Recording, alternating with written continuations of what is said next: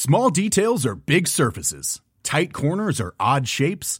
Flat, rounded, textured, or tall. Whatever your next project, there's a spray paint pattern that's just right. Because Rust new Custom Spray 5 in 1 gives you control with five different spray patterns. So you can tackle nooks, crannies, edges, and curves without worrying about drips, runs, uneven coverage, or anything else. Custom Spray 5 in 1. Only from Rust-Oleum Quality sleep is essential. That's why the Sleep Number Smart Bed is designed for your ever evolving sleep needs. Need a bed that's firmer or softer on either side? Helps you sleep at a comfortable temperature? Sleep Number Smart Beds let you individualize your comfort so you sleep better together. JD Power ranks Sleep Number number 1 in customer satisfaction with mattresses purchased in-store. And now, save 50% on the Sleep Number limited edition Smart Bed for a limited time. For JD Power 2023 award information, visit jdpower.com/awards. Only at a Sleep Number store or sleepnumber.com. This is a podcast from the Times, sports newspaper of the year.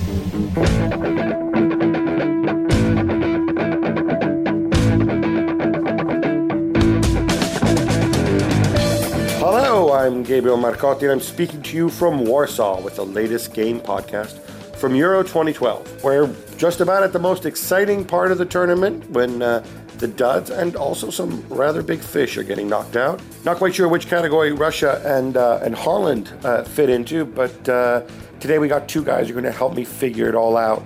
It's uh, Peter Lansley from uh, the lovely town of Lviv and up from Gdansk, it's Rory K. Smith. Gentlemen, um, because England are playing, we need to start with England. And uh, Peter, I want to start with you.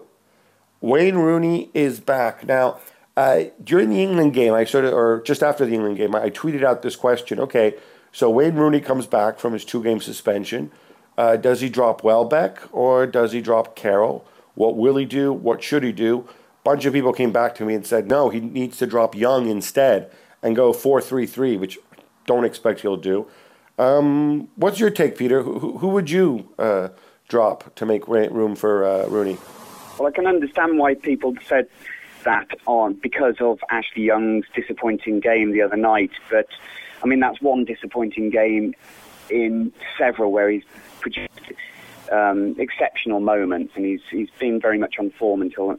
Plus, as you say, I don't, I can't see Roy Hodgson suddenly going four-three-three or or having Wayne Rooney in the hole behind an attacking two. I can't see that. Um, I think um, Danny Welbeck is probably the better striker to start of the of Carroll and Welbeck with Rooney just off. Welbeck runs channels very well. His link-up play is excellent. His touch is good. He's got a goal in him, obviously now, and what a goal! Um, and Andy Carroll, although he, I thought he had a, a very decent game on Friday, would be the better one to come from the bench if necessary. Rory, are you uh, are you on board with that scenario? Especially given the fact that I mean, let's face it, Ukraine need to win. Um, they're a very attacking side anyway. The Ukrainians are so it, it might sort of play right into uh, Uncle Roy's counter-attacking plan if that's the way he wants to go. Yeah, I think England have got quite a sort of difficult task for all that they'll, they'll have a massive confidence boost after beating the Swedes. That to, to go into the final game against the hosts with the hosts knowing that if they win, they go through. Is, is is a fairly daunting uh, occasion for England. I think Peter's absolutely right. I think it'll be, be Welbeck that starts. The club link up, I think, will be probably the most important factor in that. Both Welbeck and Carroll played played reasonably well against Sweden. I don't think, don't think we should pretend that either of them were sort of, you know, the new Pele or whatever. But they um they played reasonably well against Sweden. Welbeck probably shades it on the grounds that him and Rooney got 30 goals together. I think for United last season. So there's obviously a there's obviously a, a, sort of an understanding there that maybe there wouldn't be quite as easily with Rooney and Carroll.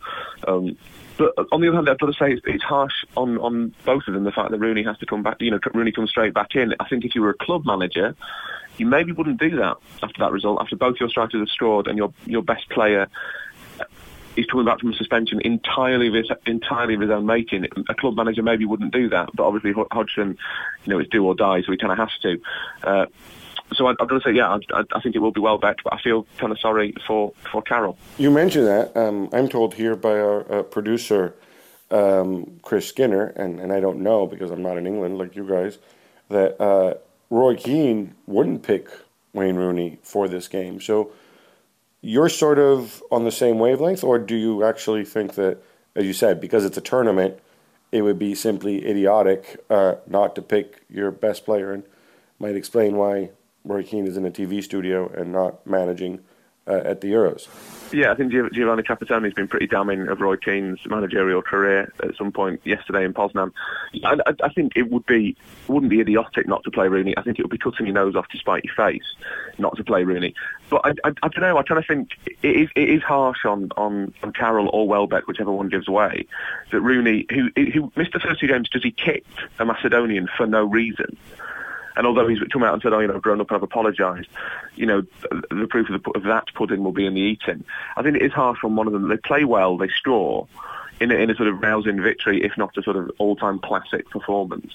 And then they get dropped because he's back. Obviously, the practicalities and the pragmatism of football mean he, the best player comes back into the team. But I just think I think if I do think if it was a club side, you'd, you'd make that player get his place back rather than just handing it back to him automatically. Hodgson doesn't have a choice. You have to play Rooney. England have to play to win because, as you quite rightly say, the Ukrainians will attack. They're they're a good attacking side. They sort of crumbled a bit against the French, and they know that they've got this sort of swell of national support behind them. But so Rooney has to play. So you have to have your best players on the pitch. But it's it's unfortunate that, that it's come to this, I've got to say. Wouldn't Rooney be a hell of a game changer to have on the bench? It's too big a risk, though.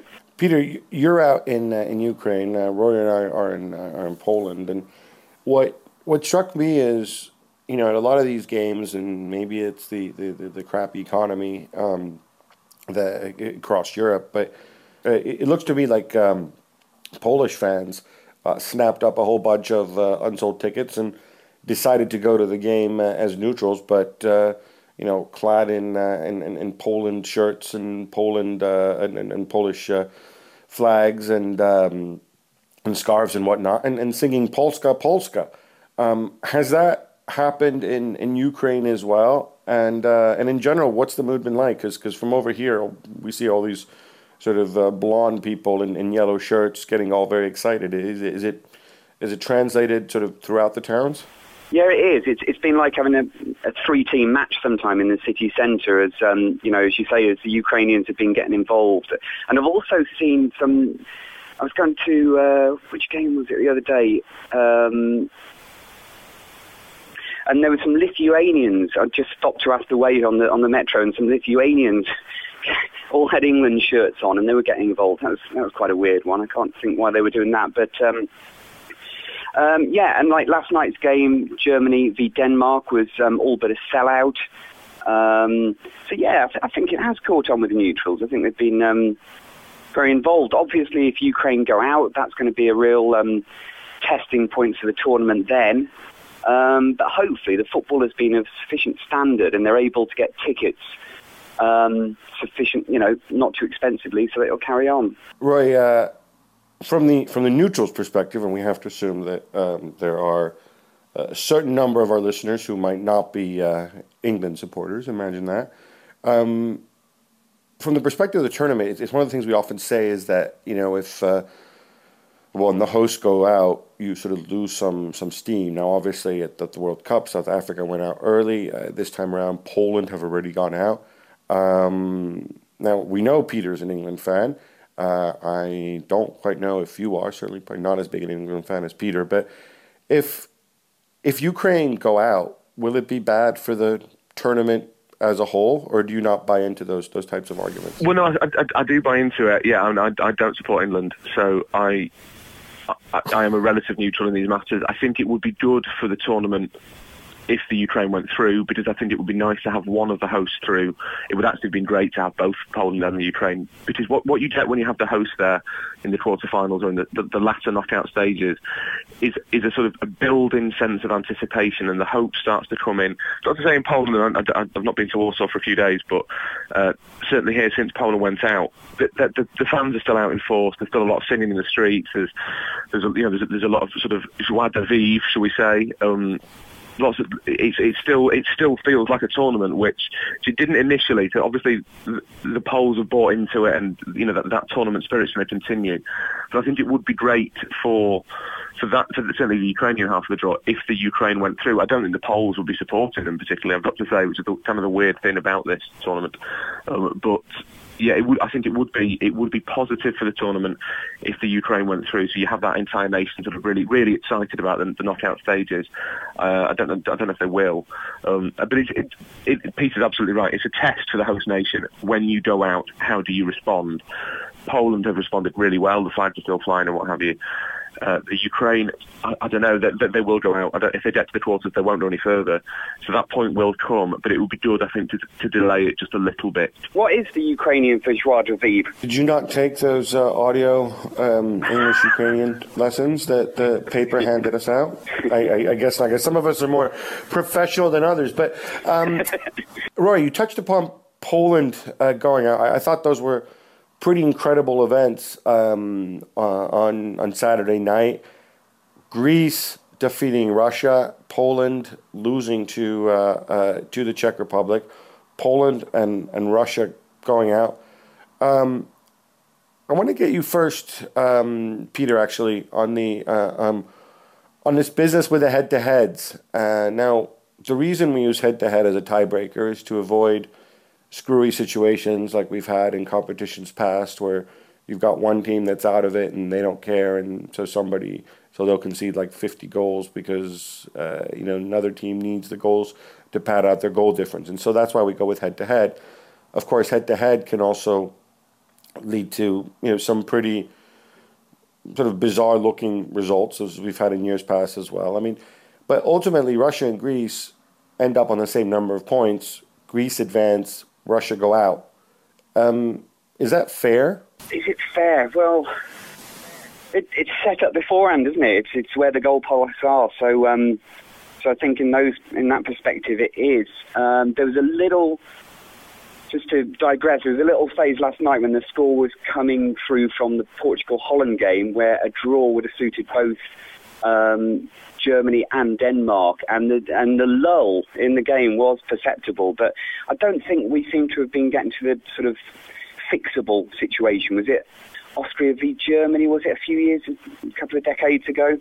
Um, I don't think it's unfair. No, I think if you've if you've done well against that opponent, then you deserve to have the edge. It is a complicated system, and the the permutations of it are slightly sort of Byzantine, and that that's a mass, that is a drawback. I was sat in the uh, in the German press camp about two or three days ago, trying to work out how on earth the Germans went out last night. There, there was a combination of results that put the Germans out, and it, as it turned out, it was a lot simpler than than we, we, sort of perceived it to be. But the the combined might of the British and the German media trying to work out what the straws needed to be that Germany would definitely go out took about an hour and a half, which is an, an insight into journalism's stupidity.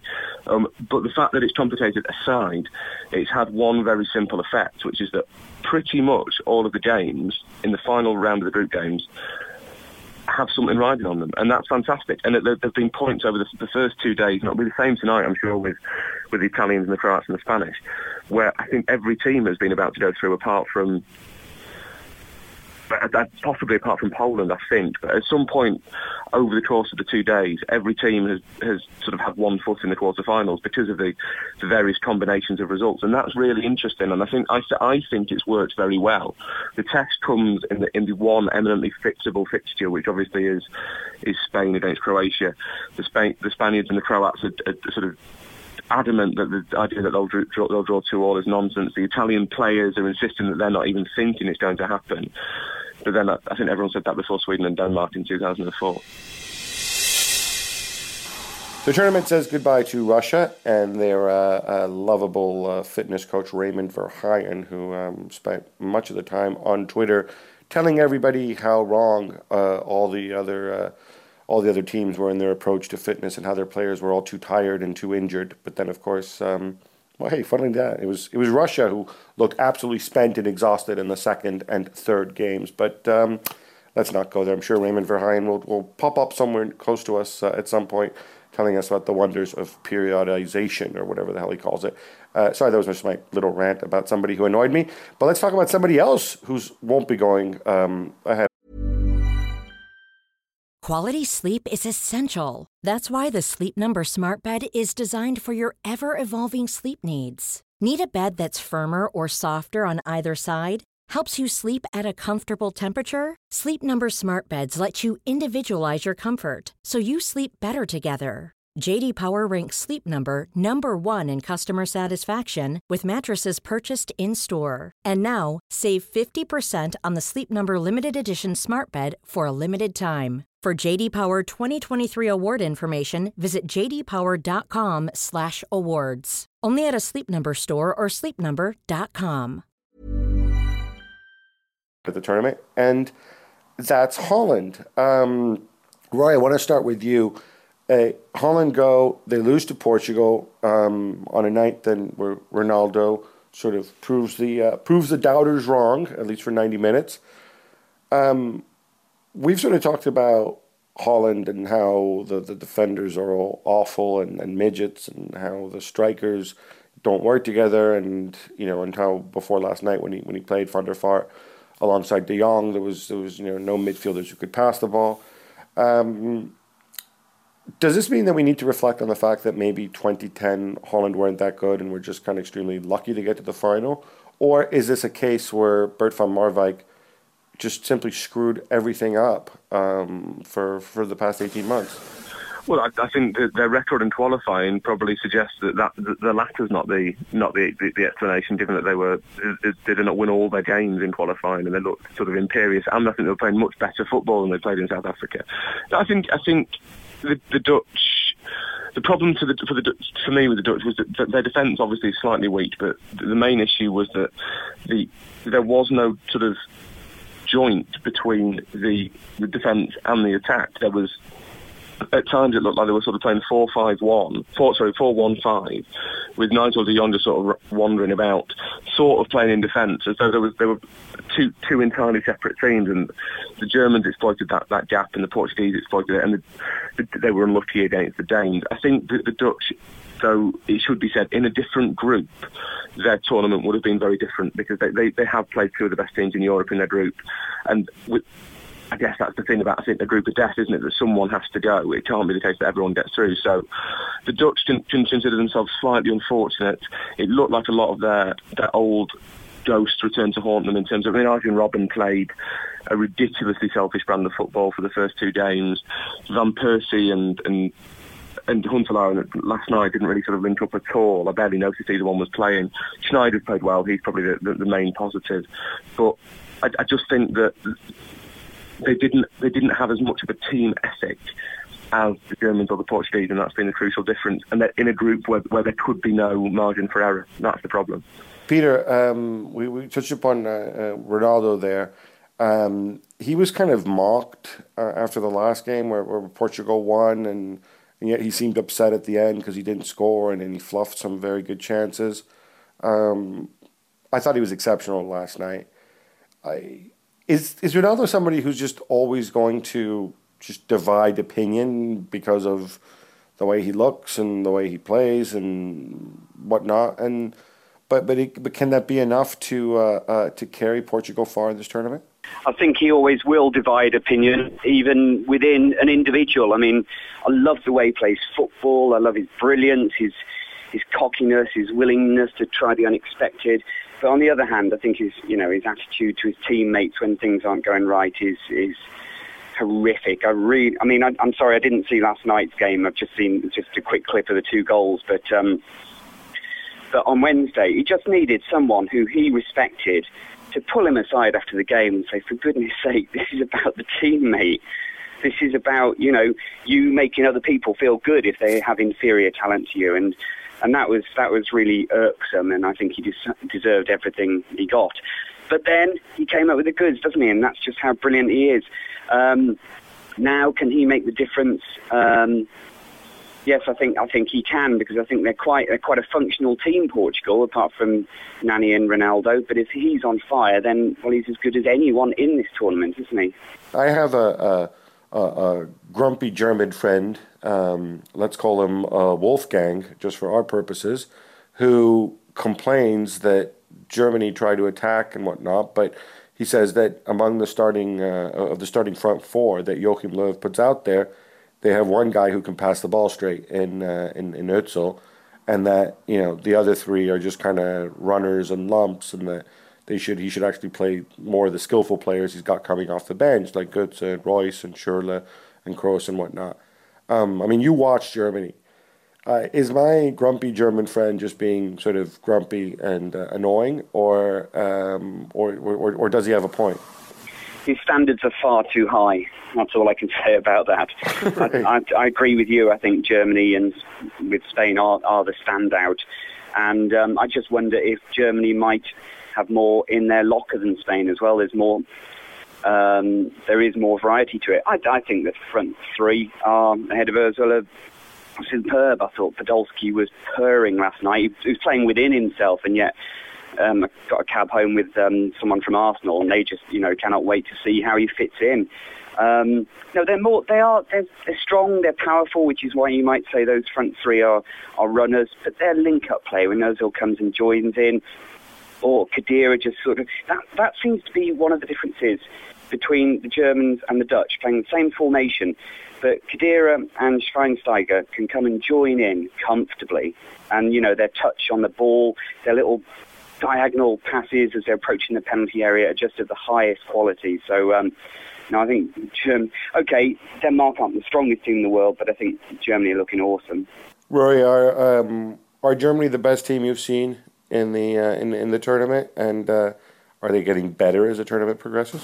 I think the Germans are the yeah. I think they probably are. I think they are they are, they are on a par with Spain, in fact, in terms of how impressive they've been.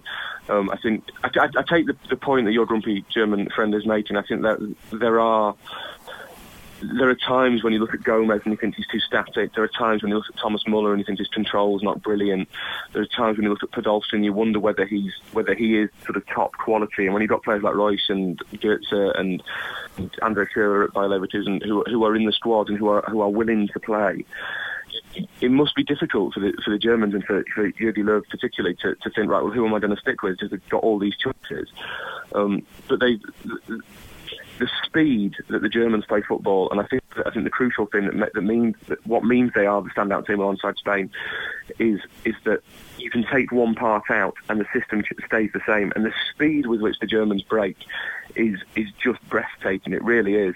There was one there was one point during the Portugal game where Jerome Boateng sort of just hared forward from a, I think it was a, a counter attack from a corner, and you had Podolski and and Özil was just flying at the, at the Portuguese defence, and it en- ended up with the third man in attack was Jerome Boateng, and he, he had a shot and it sort of screwed wide and it, it sort of broke up the attack because it was Jerome Boateng. But the, the speed that they play at is much more impressive, and at the risk of saying something stupid, I think that in a straight fight, that very pensive, contemplative Spanish style and this sort of breakneck German style, I think the Germans would win.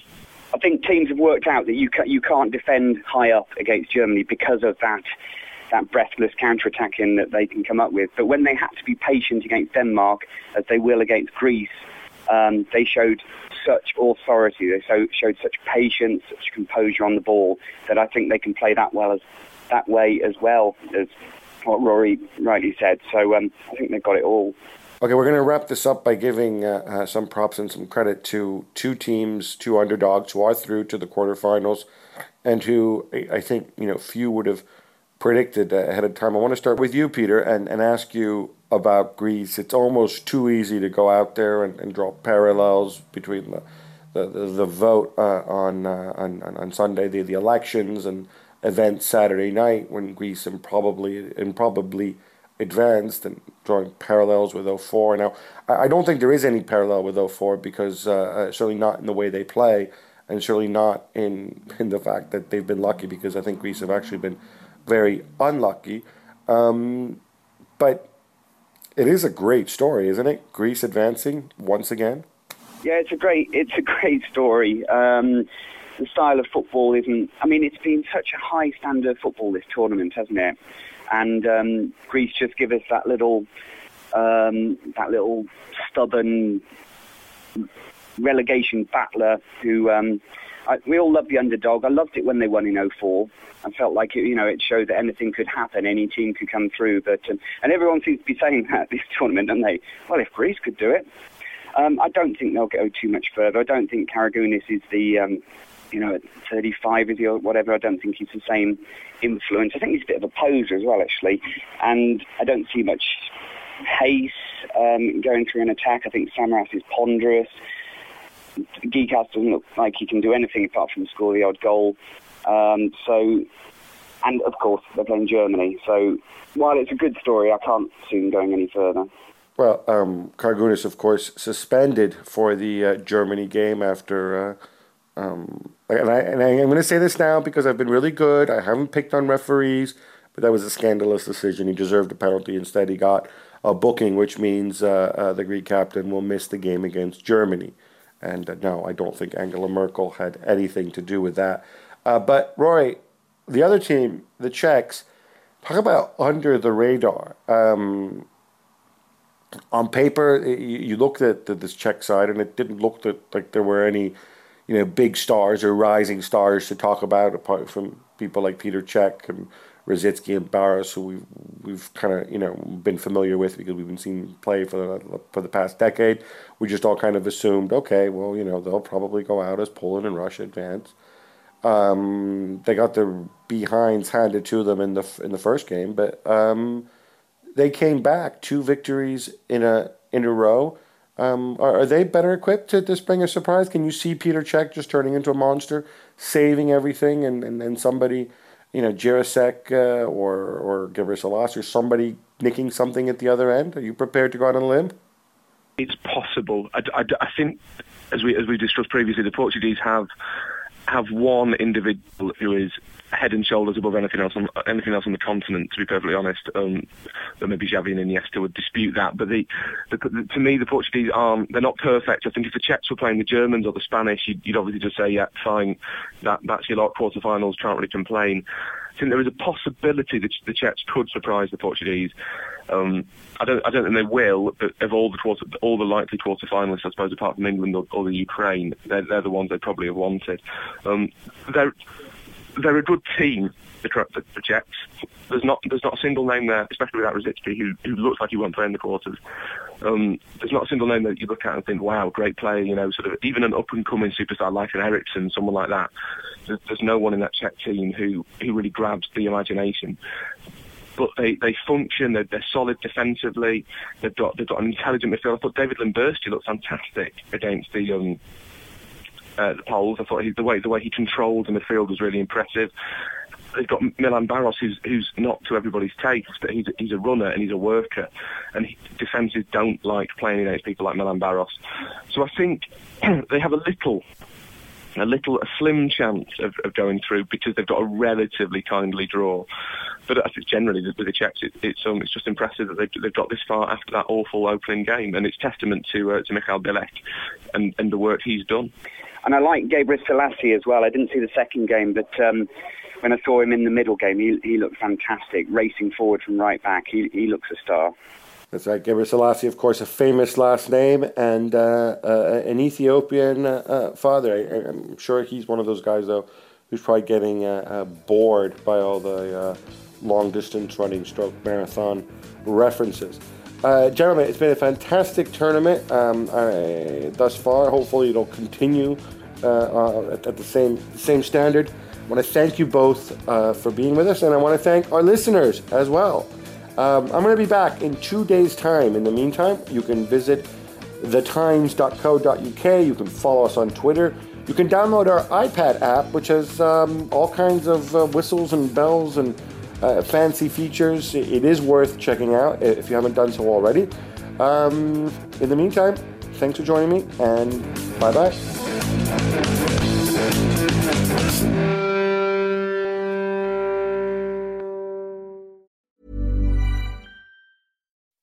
When you make decisions for your company, you look for the no brainers. If you have a lot of mailing to do, stamps.com is the ultimate no brainer. Use the Stamps.com mobile app to mail everything you need to keep your business running with up to 89% off USPS and UPS. Make the same no brainer decision as over 1 million other businesses with Stamps.com. Use code PROGRAM for a special offer. That's Stamps.com code PROGRAM.